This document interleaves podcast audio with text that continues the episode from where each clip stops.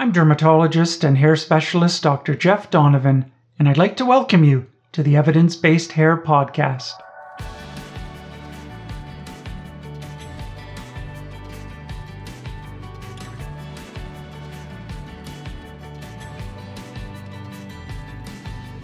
I'd like to welcome you to the Evidence Based Hair Podcast for the June 6th, 2022 issue. This is Season 2, Episode Number 3. Evidence Based Hair is a podcast produced by the Donovan Hair Academy and highlights new research in the field of hair loss. We'll use our time together not only to talk about what's new, but to reflect on how exactly all this new information ties in with everything we've come to learn in the past, and how this new information is going to take us into the future.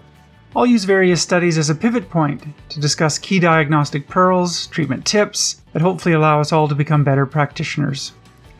This podcast was created for practitioners of various backgrounds, but regardless of whether you care for patients with hair loss or simply care about the topic of hair loss, this podcast will be of interest. This podcast was created for educational purposes and shouldn't be considered a substitute for medical advice. The first Monday of each month is dedicated to the topics of androgenetic hair loss and alopecia areata. And today we're going to look at eight fascinating studies from the past month or two related to alopecia areata and androgenetic hair loss. We're going to begin with androgenetic hair loss and then move on to alopecia areata. I'm going to discuss an interesting study looking at the use of oral minoxidil at 5 milligrams in males. How does it affect blood pressure? Very interesting study by colleagues in Brazil, and I really like this study. Then we'll look at whether adding topical minoxidil to a patient who is about to start oral minoxidil makes any difference. Interesting study from New York which suggests that really doesn't do much. Then we'll look at nail capillaroscopy. That's the use of your dermatoscope or trichoscope on the nail bed. We used capillaroscopy for looking at connective tissue diseases, lupus, dermatomyositis, scleroderma. Should we be using it for androgenetic hair loss? An interesting study suggests yes, and an interesting study shows us that androgenetic hair loss is a systemic condition. And I think we really need to focus our attention to that area as well as many other hair issues. Then we'll look at a study looking at dutasteride microneedling. Dutasteride mesotherapy is quite popular in many parts of the world, and this study looked at microneedling with dutasteride. And then we'll look at sleep quality in males with androgenetic hair loss. And we'll see that males with androgenetic hair loss may be at increased risk for various sleep abnormalities, including sleep apnea. Then we'll turn our attention to alopecia areata and we'll look at a study from Poland which suggests that patients with alopecia areata have endothelial dysfunction or abnormalities of the blood vessels. Some really fascinating work two years ago taught us that patients with alopecia areata are truly at increased risk for cardiovascular disease. Heart disease of various kinds, strokes, high cholesterol, diabetes.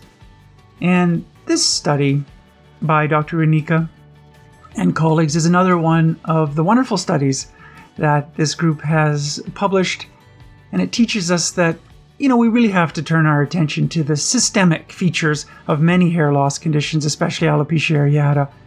And it's been very slow for the world to adopt these changes, at least the hair loss community, but we really need to. Then we'll look at a study from New York showing that if a patient with alopecia areata is using tofacitinib and gets COVID 19, it may not be so critical to have them stop their tofacitinib. We'll take a look at that study. And then we'll look at a study which addresses the rising incidence of alopecia areata in children in the United States.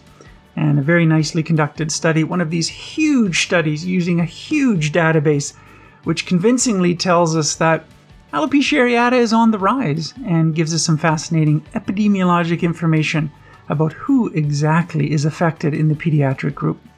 The references for all these studies are in the show notes that accompany this episode. So let's begin by talking about oral minoxidil in males. Another nice study by Sanabria and colleagues from Brazil looking at the use of 5 milligrams of oral minoxidil in males. Are you using oral minoxidil?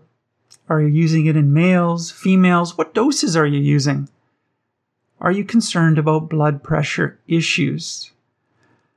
Well, low dose oral minoxidil is increasingly used around the world, and it's increasingly used because it's effective.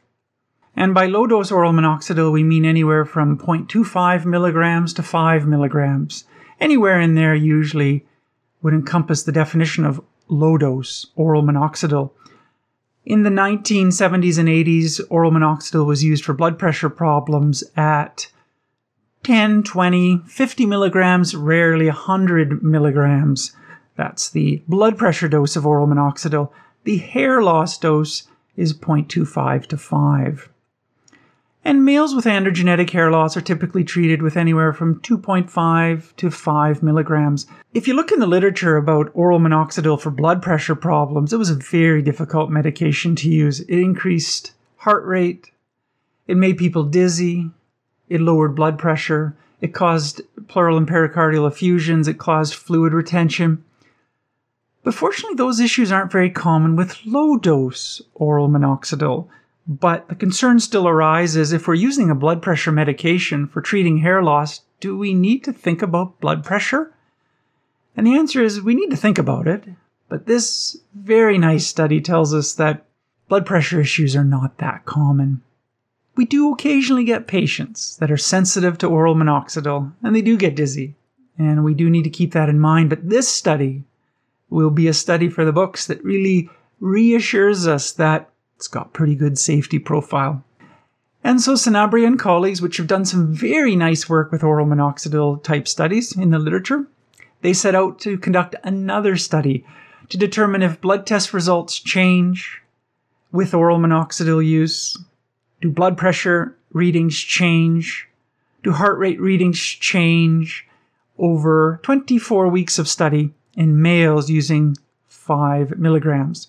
So, this isn't a study of females. This isn't a study using 1.25 or 2.5 milligrams. This is a study of 5 milligrams in males 60 and under. And so they assessed the lab test results and the blood pressure readings and the heart rate readings in males that were using minoxidil 5 milligrams at bedtime. And at the start of the study, they had patients use Holter monitors and they measured blood pressure, they measured heart rate, they had them get lab tests, and then they repeated these studies again at week 24. And there was 34 males aged 21 to 58 who were healthy without any kind of cardiovascular disease that were included in this study. Four patients left the study, two because of headache, one because of swelling, leg and facial edema, and one for a reason unrelated to this. And at 24 weeks, 20% of patients said they had headaches, 3% had vertigo, dizziness, 3% had swelling. But shortness of breath and heart palpitations were not reported. And symptomatic cardiovascular issues like, I'm really dizzy, were not observed. About 60% of patients had hypertrichosis or increased hair, and this is consistent with Sanabria's prior studies looking at the rate of hypertrichosis in oral minoxidil users. Really teaches us that males grow hair on the body, on the face, on the chest, on the back, on the arms with oral minoxidil, and we certainly need to tell patients that. But at 24 weeks, there were no changes in lab test results. Really reassuring no changes in cholesterol, liver enzymes, sodium, potassium, creatinine, glucose. It's really nice to use medications that don't change lab results. One patient had elevated blood pressure at week 24. Of course, we don't know if that's related to the medication. It's not uncommon for males to have elevated blood pressure. But none of the patients had hypotension or low blood pressure under 90 over 60 during their 24 hour Holter monitoring blood pressure was reduced. The key point is it really wasn't reduced much. The mean arterial pressure during wake hours at week 24 was reduced from 92.6 to 89.8. So, very, very small reduction in blood pressure. The systolic blood pressure while awake was reduced from a mean of 125 to 122. Very, very small and somewhat clinically insignificant types of changes in blood pressure. The diastolic blood pressure while awake was changed from 76 to 74. And so, somewhat insignificant clinical changes in blood pressure with oral minoxidil. Now, o- older patients were likely more likely to have a change in blood pressure, but it was still within the realm of fairly safe. But older patients were more likely to have those changes than younger patients. And we'll get back to why that's important in a minute. One patient did have tachycardia or elevated heart rate above 100 at week 24. So that's 3.3% of patients. So we need to keep that in mind. Doesn't necessarily mean that's a harmful thing for the patient, but that was observed on the Holter tracings. There was no change in mean heart rate in patients. There was no statistically significant increase in ventricular or supraventricular extrasystoles or extra beats. So that's important, but older patients were more likely to have extra beats, but there was no overall no statistically significant change. This is a really wonderful study. It's a very much needed study in our field to reassure us that oral minoxidil is safe for healthy males under 60. Clearly, if we're going to use oral minoxidil, we need that good safety data for hair loss. We've got reasonable data from the 1970s and 80s about blood pressure issues and how we use it, but that's not what we do in the clinic. We use it at low doses. And so we need that safety data. And this is a very nice study. It tells us that oral minoxidil in males is well tolerated. Blood pressure does change, but it changes almost insignificantly. Occasional patient has tachycardia. That's just one of the 34 patients. When we think of this study, we have to keep in mind a couple of things. This is a study of healthy males under 60. It doesn't tell us about the safety of oral minoxidil if you're giving it to an 85 year old male. You may not want to give it to an 85 year old male. This wasn't a study of women. It wasn't a study of males with high blood pressure, high cholesterol, diabetes. This was a study of males without cardiovascular disease. And so the authors point out very nicely in their discussion that oral minoxidil can affect heart rate in very, very small percentage of males. It does lower blood pressure pretty insignificantly, but a little more likely in older males. Pretty good safety profile in males under 60, but if you're giving it to a male 65, 68 with cardiovascular disease, you certainly need to be aware of the possibility that it lowers blood pressure a bit, and by lowering blood pressure, it increases heart rate. That's what happens to the human body when you lower blood pressure. Sometimes heart rate increases. And a higher heart rate increases demand on the myocardium or the heart muscle. So if you have heart disease, demand on the myocardium is not a good thing. So we may not want to be giving oral minoxidil to males with cardiovascular disease. Certainly, we don't want to be giving 5 milligrams of oral minoxidil, but we have to remember that topical minoxidil is not really approved for males over 60, even though we use it commonly in males over 60. And we have to exercise caution in using even topical minoxidil in males with significant cardiovascular disease. So it's a nice study that reminds us about some precautions about oral minoxidil. But all in all, good safety of oral minoxidil in males under 60. So we move on now to another study of oral minoxidil. When you're starting oral minoxidil, do you advise your patients to use topical minoxidil as well? Well, a study from New York by Klein and colleagues tells us that probably makes little difference to add on topical minoxidil. And so you're well aware that topical minoxidil is FDA approved for treating androgenetic hair loss, we use it off label for many other conditions telogen effluvium, alopecia areata, scarring alopecia. Many conditions we use topical minoxidil to tell hair follicles to grow. And oral minoxidil is increasingly used. And so the authors of a new study set out to compare the differences between patients using low dose oral minoxidil and patients using low dose oral minoxidil and topical minoxidil together so these are patients that are about to start either topical minoxidil and oral minoxidil or oral minoxidil alone. So there's 117 patients in this study. 59% were female, 41% were male. And there's a whole variety of hair loss conditions that were being treated in these 117 patients. It wasn't one homogenous type of hair loss. 68% had androgenetic hair loss, 28% had androgenetic hair loss and telogen effluvium, 3% had androgenetic hair loss and alopecia areata. And of these 117 patients, 60% also received topical minoxidil. So we have about half just receiving oral minoxidil and just over half receiving oral minoxidil and topical minoxidil twice daily.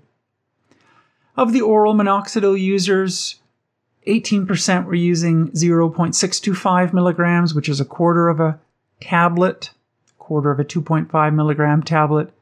54% were using 1.25 milligrams or a half a tablet. About a third were using a full 2.5 milligram tablet, and just 1% were using 5 milligrams. So that's important information to keep in mind. What are the doses that patients are using? We've seen in the prior study that it's not uncommon for males to be on 5 milligrams, but just 5 uh, milligram doses were used in 1% of patients in this particular study.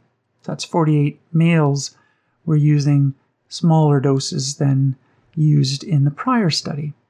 Patients were assessed at 3 to 6 months follow up and then again at a 16, 6 to 13 month follow up. What were the results? Does it make sense to also send the patient home with topical minoxidil if you're about to start oral minoxidil? Well, the answer is no. In this study, there was no statistical significant difference in the improvement in hair density or hair caliber in patients who used topical minoxidil with their oral minoxidil compared to patients that just used oral minoxidil alone. So it's a nice study, small study, but tells us that you know, combination therapy doesn't seem to do much more than just using oral minoxidil alone. And so we don't expect patients to get much more benefit from taking the time each day to apply topical minoxidil, at least in this study of 117 patients. It's a small study, but it's a nice study because there aren't studies like this in the literature. And one of the limitations is these patients were of various hair types uh, hair loss types. We had androgenetic hair loss, we had telogen effluvium, we had alopecia areata. So it's difficult to tease apart the differences if the patient sitting in front of you tomorrow morning has just androgenetic hair loss or just telogen effluvium or just alopecia areata. These 117 patients had various hair conditions. It would seem generalizable, but it's hard to say that. Secondly, the patients in this study were using minoxidil solution twice daily. They weren't using the foam. We would expect the results to be the same with the foam. The data in the literature would suggest that the foam and the solution are pretty interchangeable, but the patients in this study were using topical minoxidil solution. And this study included males and females, so we're not really sure if it's generalizable to just females or just males. It would seem that it should be, but that data was not analyzed in this study. And we don't really know if really low doses of oral minoxidil would benefit from having add on topical minoxidil. And so in this study, some patients were using 0.625, some were using 1.25, some were using 2.5. We don't really know if a patient using really low doses like 0.25 or 1.25 or 0.625.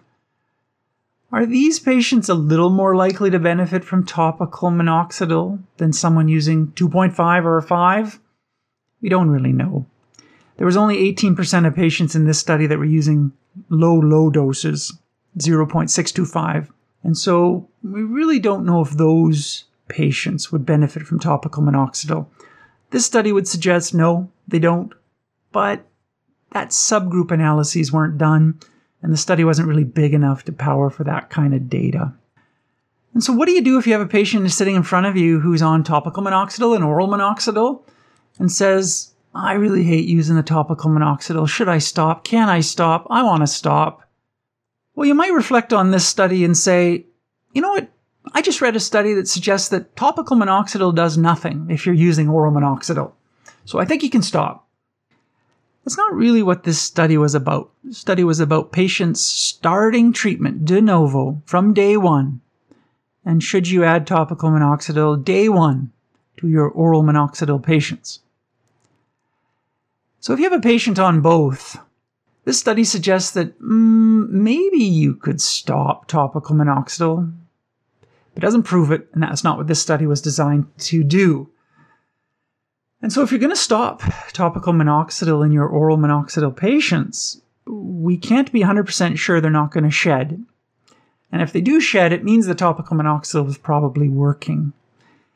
And so it's a helpful study in the, the oral minoxidil, topical minoxidil world. I really like this study, but there's a lot more questions that need to be answered in the future. And it will be nice to have studies that address just one type of hair loss, like androgenetic hair loss alone, chronic telogen effluvium alone, males alone, or females alone, to really give the clearest information. But a wonderful study, and I really like this, and it really will change my practice. We move on now to nail capillaroscopy. There's two parts of the body where you can easily see blood vessels in the body, see what blood vessels are doing. One is the eye. You can take an ophthalmoscope, look in the back of the eye, and see what the blood vessels are doing. You can also take your dermatoscope and look at the nail folds to see the nail fold blood vessels, and that's called capillaroscopy. And we use capillaroscopy to look at a whole bunch of different blood vessel changes in dermatomyositis, which is an autoimmune disease, in lupus, which is an autoimmune disease, in scleroderma, which is another autoimmune disease. And the changes that we see in the blood vessels in the nail folds give us insight into the disease and, and some prognostic features as well. And so I often look at nail fold cap- capillaries and I take my dermatoscope and I look at the hair look at the eyebrows, and then I look at the nails, and patients say, What are you looking at? Well, I'm looking at your blood vessels in your nails because sometimes it gives me clues. A fascinating study tells us that maybe we should be looking at blood vessels in the nails in our androgenetic hair loss patients. And this was a study in February 2022 from China, which is a very nicely conducted study. A variety of studies in the medical literature have shown us that androgenetic hair loss is very closely associated with a risk of heart disease and metabolic syndrome. It's pretty clear that males and females with androgenetic hair loss are at increased risk for metabolic syndrome. And in season one, episode one of the Evidence Based Hair podcast, we talked about a, a meta analysis of three wonderful studies which suggested that patients with androgenetic hair loss are at significantly increased risk for heart disease and metabolic syndrome. But how exactly balding affects the microcirculation is not entirely clear. I described a study in season 1, episode 1, showing that in the course of androgenetic hair loss, these tiny, tiny blood vessels that feed the hair follicle, feed the dermal papilla, seem to disappear. And that may be mediated by TGF beta. So there's a lot of data that suggests that yeah, the microcirculation really is affected in balding. One of the ways to look at the microcirculation is to look at the nail fold capillaries. And so authors from China set out to look at whether there are changes in the nail fold capillaries in androgenetic hair loss. And they compared those changes to control patients. And in addition to looking at various changes in the nails, they looked at what proportion of the nail is abnormal is it a third of the nail? Is it none of the nail? Is it two thirds of the nail? Is it more than two thirds of the nail? And so they had 78 men with androgenetic hair loss, and they compared the nail fold changes to 78 controls. The age of the male patients was 29 years, control group was 32 years, and there was no statistically significant difference in those ages. And so the authors described a whole bunch of different nail fold capillary changes that you can identify when you look at the nail folds with your dermatoscope. Tortuous vessels, crossed vessels, ramified vessels, bushy, bizarre, avascular, microhemorrhages, dilated vessels, giant vessels, disorganized vessels. So they did a very nice work describing these vessels that can occur and they went about looking for these changes in the 78 males that were balding and the 78 controls. And some changes were more common in males with balding, including areas that were avascular, meaning blood vessels disappeared in the nail fold capillaries. Bushy vessels, bizarre vessels, dilated vessels, and disorganized vessels were more common in males that were balding. Some of the other changes were not more common. And so this article is available free online with Creative Commons license, and you can see the reference in the show notes. And they have some wonderful nail fold capillary pictures. And the normal nail fold capillaries have these regular loops of the nail fold that look like hairpins. And bushy capillaries were more common in androgenetic hair loss, where you have these capillaries with many small branching limbs. Bizarre capillaries are those with abnormal morphology. Dilated capillaries are those with more than 20 micrometers in width. Disorganized capillaries are those with a complete distortion of the regular pattern. And avascular areas are those with two or more successive capillaries that disappear. These little hairpins are not seen. And those are the changes that were more common in androgenetic hair loss. Avascular areas, bushy areas, bizarre capillaries, dilated areas, and disorganized. And patients with androgenetic hair loss were more likely to have two thirds or more than two thirds of the nail fold being abnormal compared to males without androgenetic hair loss. The authors didn't find that capillary abnormalities seemed to differ according to the severity of androgenetic hair loss, but overall, males with androgenetic hair loss seem to have a greater proportion of avascular areas, bizarre area, bushy areas, dilated capillaries, and disorganized capillaries. And the authors propose that this kind of microcirculation injury might be more common in androgenetic hair loss and might be a feature of androgenetic hair loss. So we need more research in this area. It's a wonderful study which sets the stage for further studies. It's pretty clear that androgenetic hair loss is associated with systemic issues, metabolic syndrome, cardiovascular disease. As I've said on episode one, males with balding are more likely to, to have heart disease, heart attacks, strokes. Same is true with women we haven't really incorporated this information into our clinical realm, despite 20 years of data. We're more or less ignoring much of this data in how we practice hair loss in the world. But we certainly need more research, and this is a valuable study which will find its place in the medical literature showing us that you see changes in the microcirculation in the nail folds, and I really like this study. We move on now to dutasteride microneedling. Are you using creative off label methods to get anti androgens to your patients that are balding, your, especially your male patients, that don't involve traditional FDA approved methods? In other words, have you incorporated topical finasteride into your practice in attempt to increase safety? Have you increased the use of mesotherapy with dutasteride? Have you increased the use of low doses, subtherapeutic doses of oral antiandrogens like oral dutasteride twice a week, three times a week? Are you doing things that are different than the traditional way, which is one milligram of finasteride daily or 0.5 milligrams of dutasteride daily? I think a lot of clinicians are we're looking for ways to increase the safety of these anti androgens. This study from Mexico looked at the use of microneedling with dutasteride.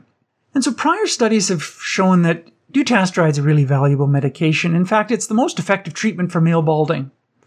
0.5 milligrams of oral dutasteride is better than 1 milligram of finasteride. That data is pretty clear. And a lot of nice data has suggested that, wow, we can use dutasteride mesotherapy with pretty good safety. Some studies have looked at mesotherapy where we inject dutasteride into the scalp monthly. And a very nice study by colleagues from Spain in 2017, Saceda Corralo, showed that you can even do it every three months and maintain some pretty good results. And if you're not familiar with that study, you might want to look at it. It's a very wonderful study with mesotherapy with dutasteride. It's free online. References are in the show notes and showed that three months of mesotherapy with dutasteride every three months produced some pretty nice, nice results.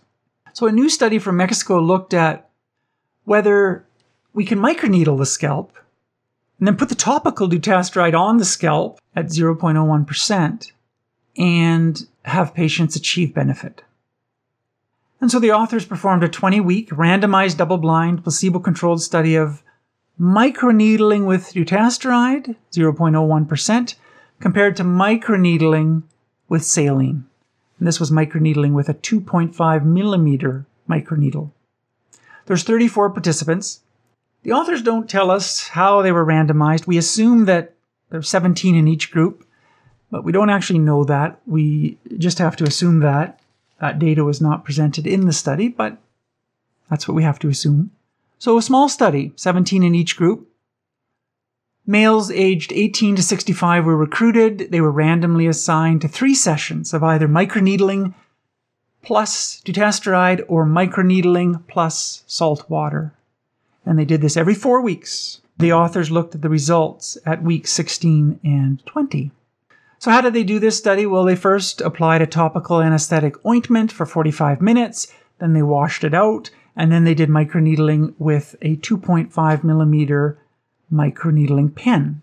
Dr. Pen, model Ultima A6 and I don't have any conflicts of interest with the Dr. Pen Model Ultima A6.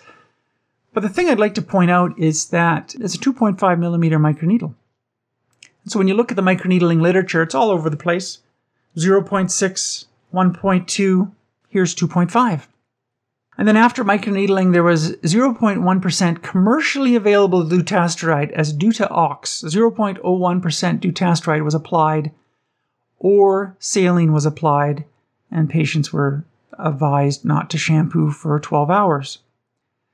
Three dermatologists compared baseline photographs and then photographs at week 16 to see if there's an improvement. The primary endpoint was the improvement. Secondary endpoint was were there changes in hair density, thickness, quality of life, changes in vellus hair. Well, there was an improvement in 59% of patients using the microneedling dutasteride protocol, and in about 18% of those using the microneedling saltwater protocol. And this was statistically significant at 0.04. And there was a slight improvement in hair thickness, hair density as well in the dutasteride microneedling group compared to the saltwater microneedling group. So it's a small study, 17 patients in each group, P values are small, 0.04, but nevertheless, they're significant. I think this is a, a nice study which really sets the stage for further study. I think that we really need larger studies. The thing about studies of 17 patients and statistical analysis on 17 patients is that if you get one or two differences in each study arm, the results sway very quickly from statistically significant to statistically insignificant and vice versa. And so it's a, it's a nice study. I, I really like this study because it shows us that maybe we have other protocols that we can do besides mesotherapy, but the improvements here are statistically significant, but they're small, and the p values are just under 0.05. So, nice study, sets the stage for further studies and I will certainly stay tuned for microneedling anti-androgen treatment protocols in the future. But I really think we need larger studies. The authors didn't comment on sexual dysfunction, mood changes with dutasteride microneedling. They didn't mention any lab value changes. That wasn't studied in this particular study. Nevertheless, it opens the door for more studies. So from dutasteride microneedling, we look at sleep quality. Do you ask about sleep in your patients? I certainly ask about sleep. I think poor sleep is a risk factor for a lot of things. I think it increases the risk for scalp symptoms, scalp dysesthesias. I think poor sleep certainly has an impact on androgenetic hair loss based on studies that we've seen in the past. There's a little bit of data which suggests that anti androgens may very slightly increase the risk of sleep apnea. And so I think we need to ask about sleep in our patients. We spend a third of our life sleeping. And so it makes sense when we're talking with patients that we ask about their life. And why not ask about a third of their life and rather than ignore a third of their life? I think that just makes sense. But a very nice study in sleep and breathing. I don't very often dig into the journal Sleep and Breathing a very nice study in sleep and breathing from April 2022 looked at sleep quality in men with androgenetic hair loss. And prior studies have tried to look at the relationship between sleep and male balding. And I'd like to remind you about two studies if you're not familiar with them. Bacon colleagues in 2019 showed that males with sleep apnea who had a family history of balding were more likely, seven times more likely to have male balding themselves. A 2020 study by Yi and colleagues showed that males with more severe patterns of balding were more likely to have a range of sleep disturbances. And so this study in sleep and breathing used a case control design to look at sleep issues in males with balding compared to controls. And study participants completed a standardized questionnaire, including the Pittsburgh Sleep Quality Index, which is a, a self reported questionnaire which looks at sleep quality, sleep latency, sleep duration, various sleep disturbances, whether you use medications, and whether you have any dysfunction in your daytime life. They also looked at the Epworth Sleepiness Scale, which looks at daytime sleepiness of patients. And they used the Stop Bang questionnaire, S T O P B A N G questionnaire, which is a questionnaire for sleep apnea where you ask patients, Do you snore loudly? Can someone hear you in another room? That's the letter S. Are you tired during the day? Letter T. Has someone observed you snoring? Letter O. Do you have high blood pressure? P. Do you have a BMI above 35? M. Are you older than 50 years of age? A. Is your neck more than 16 inches or 40 centimeters? N and uh, is your gender male? G. So that's a stop bang questionnaire to identify risk factors for sleep apnea. And so was 446 participants in this case-controlled study. 223 were androgenetic hair loss patients. 223 were controls. Average age was 54 in the AGA group and 54 in the control group. So, what were the results? Well, the rates of high blood pressure were higher in androgenetic hair loss patients than controls, and this was statistically significant. There was no differences in the Pittsburgh Sleep Quality Index, this 19 item questionnaire between androgenetic hair loss patients and controls. There's no difference in the Epworth Sleepiness Scale. However, stop bang scores, that sleep apnea score of five or more, which is a high risk for having sleep apnea, males with balding were more likely to have a score of five or more. And this was statistically significant. And in multivariate regression analysis, where you try to tease out all factors and control all factors, it showed that males with balding were more likely to have high blood pressure than controls and more likely to have a stop bang score of greater than five, or risk factors for sleep apnea. The authors went on to look at differences in mild balding, moderate balding, and severe balding patients. And they showed that males with severe balding were more likely to have three sleep abnormalities compared to males with less severe balding. And that is more likely to have a total sleep time less than six hours, more likely to have a Pittsburgh Sleep Quality Index above five, and three times more likely to have sleep apnea risk factors, high risk factors, or a stop bang score above five. So the conclusion here is that males with androgenetic hair loss are more likely to have sleep disturbances and more likely to have these risk factors for sleep apnea. More likely to have high blood pressure than controls. We need to be thinking about sleep apnea and sleep in our androgenetic hair loss patients this is especially important in males that are obese, above 50, with high blood pressure, um, and, are, and who are tired.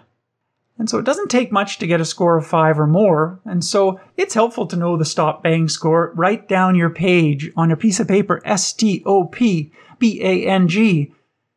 And ask your patients, do you snore loudly? Does someone hear you in the other room? Are you tired during the day? Has anyone heard you snoring? Do you have high blood pressure? What's your weight? Is your BMI above 35? Are you older than 50? What's your neck size when you go buy a shirt? Or let's measure it now. And are you male? That is the stop bang criteria, and it's a helpful thing to know about. Send your patients off for testing. The fact that they have sleep apnea doesn't necessarily mean it's related to their balding, but it certainly may be. Those studies are really needed. But sleep apnea affects people's lives. It increases high blood pressure, it increases cardiovascular disease. And if you identify someone with sleep apnea, you might change their life dramatically. And so it's helpful to know this concept and ask about it. We don't really fully understand this relationship between sleep apnea and balding, but perhaps these episodes of apnea and this poor sleep is driving a type of inflammation which is not good for balding. So for an androgenetic hair loss, we move on now to alopecia areata and we talk about endothelial dysfunction. Are you convinced of the data that androgenetic hair loss is associated with an increased risk of cardiovascular disease? Are you convinced of the new data that suggests that scarring alopecia, like lichen planopilaris, increases the risk for metabolic syndrome and cardiovascular disease? What about alopecia areata? Well, pretty good data I'd like to remind you of today, and then share a new study from my colleagues in Poland. Very nice study. I really like this study. I often really enjoy Dr. Rudnicka's work in alopecia areata and, and many other areas of hair loss medicine, including trichoscopy. And this is another really nice study by Dr. Waśkiel Burnat and colleagues, and we've reviewed many of Dr. Waśkiel Burnat's studies here on the Evidence Based podcast in the past. So, a landmark study in 2020 suggested that patients with alopecia areata are at increased risk for cardiovascular disease. And I think this study came as a surprise. This is Dr. Conic's and colleagues' study from the Cleveland Clinic, and it showed us that patients with alopecia areata are at increased risk for high blood pressure, high cholesterol, obesity, diabetes, metabolic syndrome, coronary artery disease, atrial fibrillation, and stroke. And it really takes a bit of pause to really reflect on that. And so it may be worthwhile pausing and rewinding, whether you're listening on YouTube or listening on your favorite podcast channel. But patients with alopecia areata seem to be at increased risk for high blood pressure, high cholesterol, obesity, diabetes, metabolic syndrome, coronary artery disease, atrial fibrillation, and stroke. And when we're treating alopecia areata in the clinic, we don't often talk about high blood pressure, high cholesterol, obesity, diabetes, metabolic syndrome, coronary artery disease, atrial fibrillation, and stroke. But I think we should be. It's going to take us a while before that incorporates into the clinic, but it's pretty clear it's relevant. And so authors from Poland, Dr. Waśkiel Burnat and colleagues, last author, Dr. Rudnicka, Dr. Lidia Rudnicka, set out to determine if endothelial dysfunction is a part of alopecia areata. Do these linings of blood vessels have relevance in alopecia areata? And there's some pretty cool devices in the cardiovascular literature in the heart clinic where you can hook these devices up where you measure blood pressure and you put these probes on fingers and you see how blood vessels change when you when you shut off the blood supply with a tight tight blood pressure cuff. You leave it there for 5 minutes and then you open it. You can use this you can you can hook it up to a computer that tells you how stiff the blood vessels are and how accommodating they are to bringing blood flow back into the arm. And that's what the authors did in this study. They studied 52 patients with alopecia areata and 34 controls, and they use the EndoPAT 2000 device. It's one of these fancy devices where patient sits in a chair, you squeeze their arm with a blood pressure cuff, you put this probe at the end, you shut off blood supply to the arm for a short time, and then you release the blood pressure cuff, and zoom, the blood goes back into the arm, and you measure various tracings about how the blood vessels respond to these treatments. And you can measure endothelial dysfunction, and you can measure arterial stiffness. And the computer spits out these numbers. You can get this reactive hyperemia index or RHI, the endo score, and you can measure arterial stiffness with the AI or the augmentation index. And so by calculating the RHI, Dr. Waśkiel Burnat and colleagues showed that patients with alopecia areata were more likely to have endothelial dysfunction. 42% of patients with alopecia areata had an RHI score of less than 1.67, which is the cutoff for endothelial dysfunction. 42%, and that compared to just 12% of controls. And overall, the mean RHI, reactive hyperemia index, was less in alopecia areata compared to controls, suggesting that there is endothelial dysfunction in alopecia areata patients. Didn't seem to differ according to hair loss severity, according to the SALT score. And there was no difference in this augmentation index or this measure of blood vessel stiffness. And so this RHI is a predictor of cardiovascular disease. The reason heart doctors use this simple technique is they have patients sit in the chair. They put this probe on their arm and their finger, and it gives them an idea about future heart disease risk. It's a real simple technique. It's a powerful technique, but it gives information about heart disease risk in the future. And this study suggests that 42% of patients with alopecia areata are at increased risk for heart disease. It's a really nice study and really fuels us to be thinking about this. And as Dr. Waśkiel Burnat point out in the paper, should we be screening patients? The answer is yes. But the thing we need to remember is we've known data about heart disease risks for our androgenetic hair loss for 20 years. We don't talk about it much. We don't do anything about it. And so the answer is yes, that this data is clear that patients with alopecia areata are at increased risk for heart disease. Patients with lichen planopilaris appear to be at increased risk for heart disease. Patients with androgenetic hair loss, whether male or female, are at increased risk for heart disease. Do we need to do something about it? Yes. Are we doing anything about it? Not really. And so I really hope that we do, and I hope this study fuels further studies. This, this is a wonderful study. I really think that patients with androgenetic hair loss, alopecia areata, lichen planopilaris need their blood pressure checked, their cholesterol checked, their blood sugars checked. They need to be encouraged to exercise. They need to be encouraged to eat well. They need to be encouraged to incorporate physical activity into their life. They need to be encouraged to do all the things that we can do to reduce heart disease. From endothelial dysfunction, I think I could talk a lot more on that, but for the sake of time, we will move on. We move to tofacitinib tofacitinib in alopecia areata patients. And what do we do when a patient with alopecia areata who uses tofacitinib rings the clinic, calls the clinic, and says, I was just diagnosed with COVID 19? Well, in the early part of the pandemic, we would generally advise patients on immunosuppressants to maybe get off the immunosuppressants. And this study looks at whether really that's good advice or not. So tofacitinib is a JAK inhibitor, a JAK-I, or a JAKinib, whatever you want to call it. It inhibits JAK1 and JAK3 and to a lesser extent JAK2. And it's an off label treatment for alopecia areata. The JAK inhibitors are among the most effective treatments for advanced alopecia areata. It's pretty clear the JAK inhibitors increase the risk for infection. They increase the risk for viral infections, especially shingles, herpes zoster, increase the risk for bacterial infections, it increases the risk for fungal infections. So we need to be thinking infections and a great amount of attention is focused on shingles and COVID 19 infections.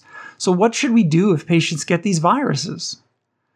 Well, standard of care in the past has been to have patients stop. If you get shingles, stop.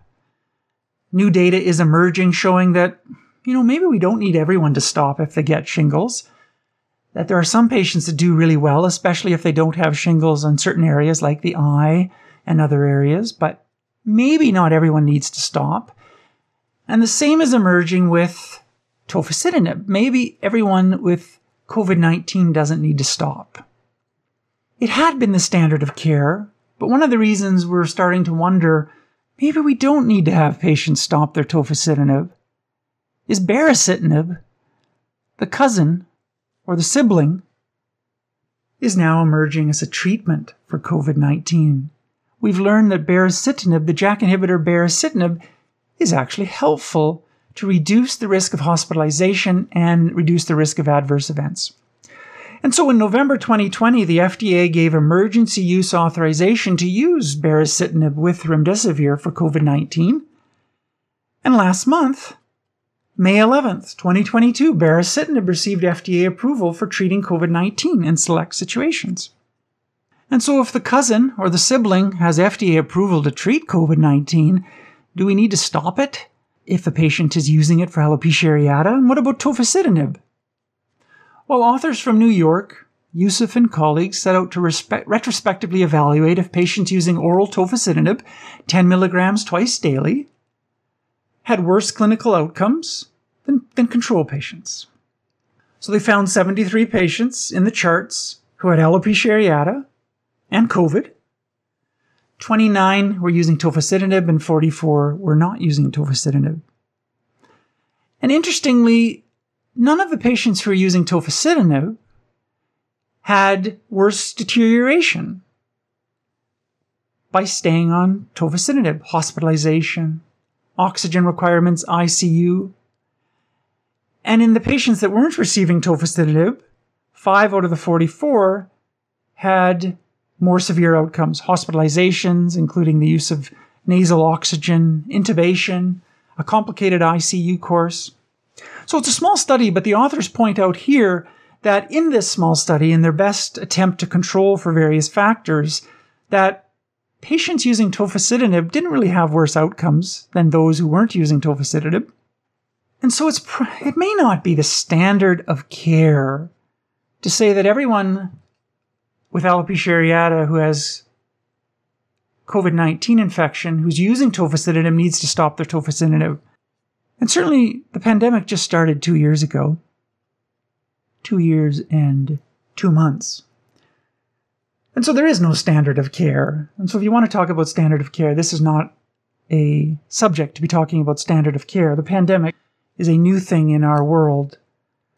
So there's expert opinion only. There's no standard of care. But the expert opinion had been in the early days to stop tofacitinib. The expert opinion now would be pretty varied. That it would seem like maybe in some patients with certain situations we don't need to stop tofacitinib if they get COVID 19. More data is needed. I think it needs to be taken on a case by case basis. So there's no universal recommendation that if you have alopecia areata and COVID 19 and you're taking tofacitinib, you get to stop. It needs to be taken on a case by case basis. I think the authors are wise in this study and their discussion to really point that out and exercise caution, but we probably don't need universal stopping in all patients.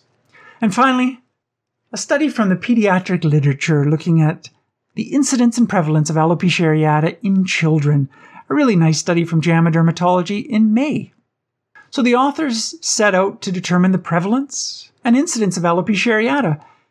It was a study using this super large database, PedsNet database, which looked at five children's hospitals in the United States from January 2009 to November 2020. So these computer databases are wonderful because they really house information about large numbers of patients. And what is considered large number of patients? Well, in this study, 5,409,919 patients, of which there was 5,800 children with alopecia areata. And so they dove into this database and they got some pretty good numbers. 2,398 children had follow up for 12 months or more, and they used that data to be able to calculate changing incidence of alopecia areata over time. So the mean age was nine years of age.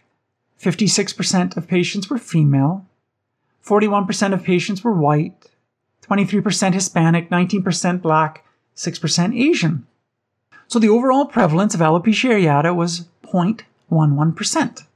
And what was so interesting is that the prevalence of alopecia areata changed over time from 0.04% in 2009 to 2019 uh, being 0.08%. It dipped a bit in 2020. But the alopecia areata appears to be becoming more common in children. And so I think that's important because there's been a lot of debate in the literature about is alopecia areata really becoming more common? Some studies in adults suggest, yeah, maybe it is. Some studies have suggested that, mm, I don't think so. But here's a study which suggests, in a pretty large database, that seems to be becoming more common. And so the overall incidence rate over this 11 year period was calculated to be 13.6 cases per 100,000 person years. The peak rate in children was six years, and it was a bell shaped curve.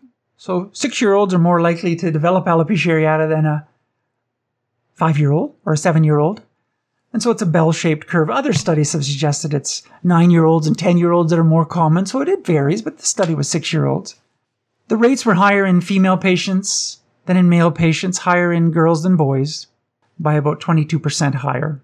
Even though the database had more white children, the actual incidence of alopecia areata varied by race and was more common in Hispanic children, followed by Asian children, followed by black children, and the incidence rate in white children was the least.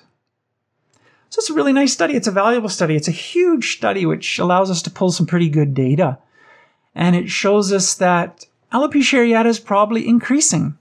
There's a higher incidence in Hispanic children, black children, and Asian children than white children. And so it really helps develop some real important epidemiologic information for which to base further studies and, and to really better understand this disease. And it captures this doubling of alopecia incidence over this 10 year period.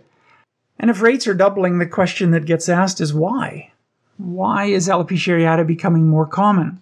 Many autoimmune diseases are, so really valuable. And that's it for this week. I want to thank you for joining me for this first Monday of the month of June. Today we've talked about oral minoxidil in males at 5 milligrams, showing good safety in terms of its effect on blood pressure, heart rate, and lack of changes in blood test results. We showed that if you're about to start oral minoxidil in your patient, adding on topical minoxidil probably doesn't do much, at least in this study of 117 patients. We talked about nail fold capillaroscopy and how patients with androgenetic hair loss probably have a greater chance of avascular areas by capillaroscopy, bushy areas, bizarre areas, dilated blood vessels, and disorganized blood vessels. We talked about dutasteride microneedling in a small study of 17 patients in each group, which showed that dutasteride microneedling helps androgenetic hair loss in some patients and we showed that males with balding are probably at increased risk for sleep apnea. We looked at endothelial dysfunction in alopecia areata, a nice study by Dr. Waśkiel Burnat and Dr. Lidia Rudnicka from Poland showing that patients with alopecia areata are at risk for heart disease, and the data is pretty clear in that study. We showed that tofacitinib may not need to be stopped in every single alopecia areata patient who gets COVID 19 and that was a study of patients using tofacitinib at 10 milligrams twice daily, so pretty high dose. And their outcomes were not worse in that small study. And we showed a study using a very large PedsNet database in the US that the incidence of alopecia areata is rising. It's becoming more common over that 2009 to 2019 study period. Why is that? We don't know. The highest risk was in six year olds for alopecia areata, and it had a bell shaped curve. So, thanks again for joining me. I always welcome your questions and concerns. We are available at info at donovanhairacademy.com. Our team does review all emails, but we're not always able to get back to everyone. But we certainly appreciate your emails that come in, and we take your suggestions and comments seriously. So, thank you. We're back next week for the second Monday of the month of June, and that's a Monday which focuses on the four T's telogen effluvium, traction alopecia, trichotillomania, and tinea capitis. And I'll look forward to welcoming you back here on Evidence Based Hair.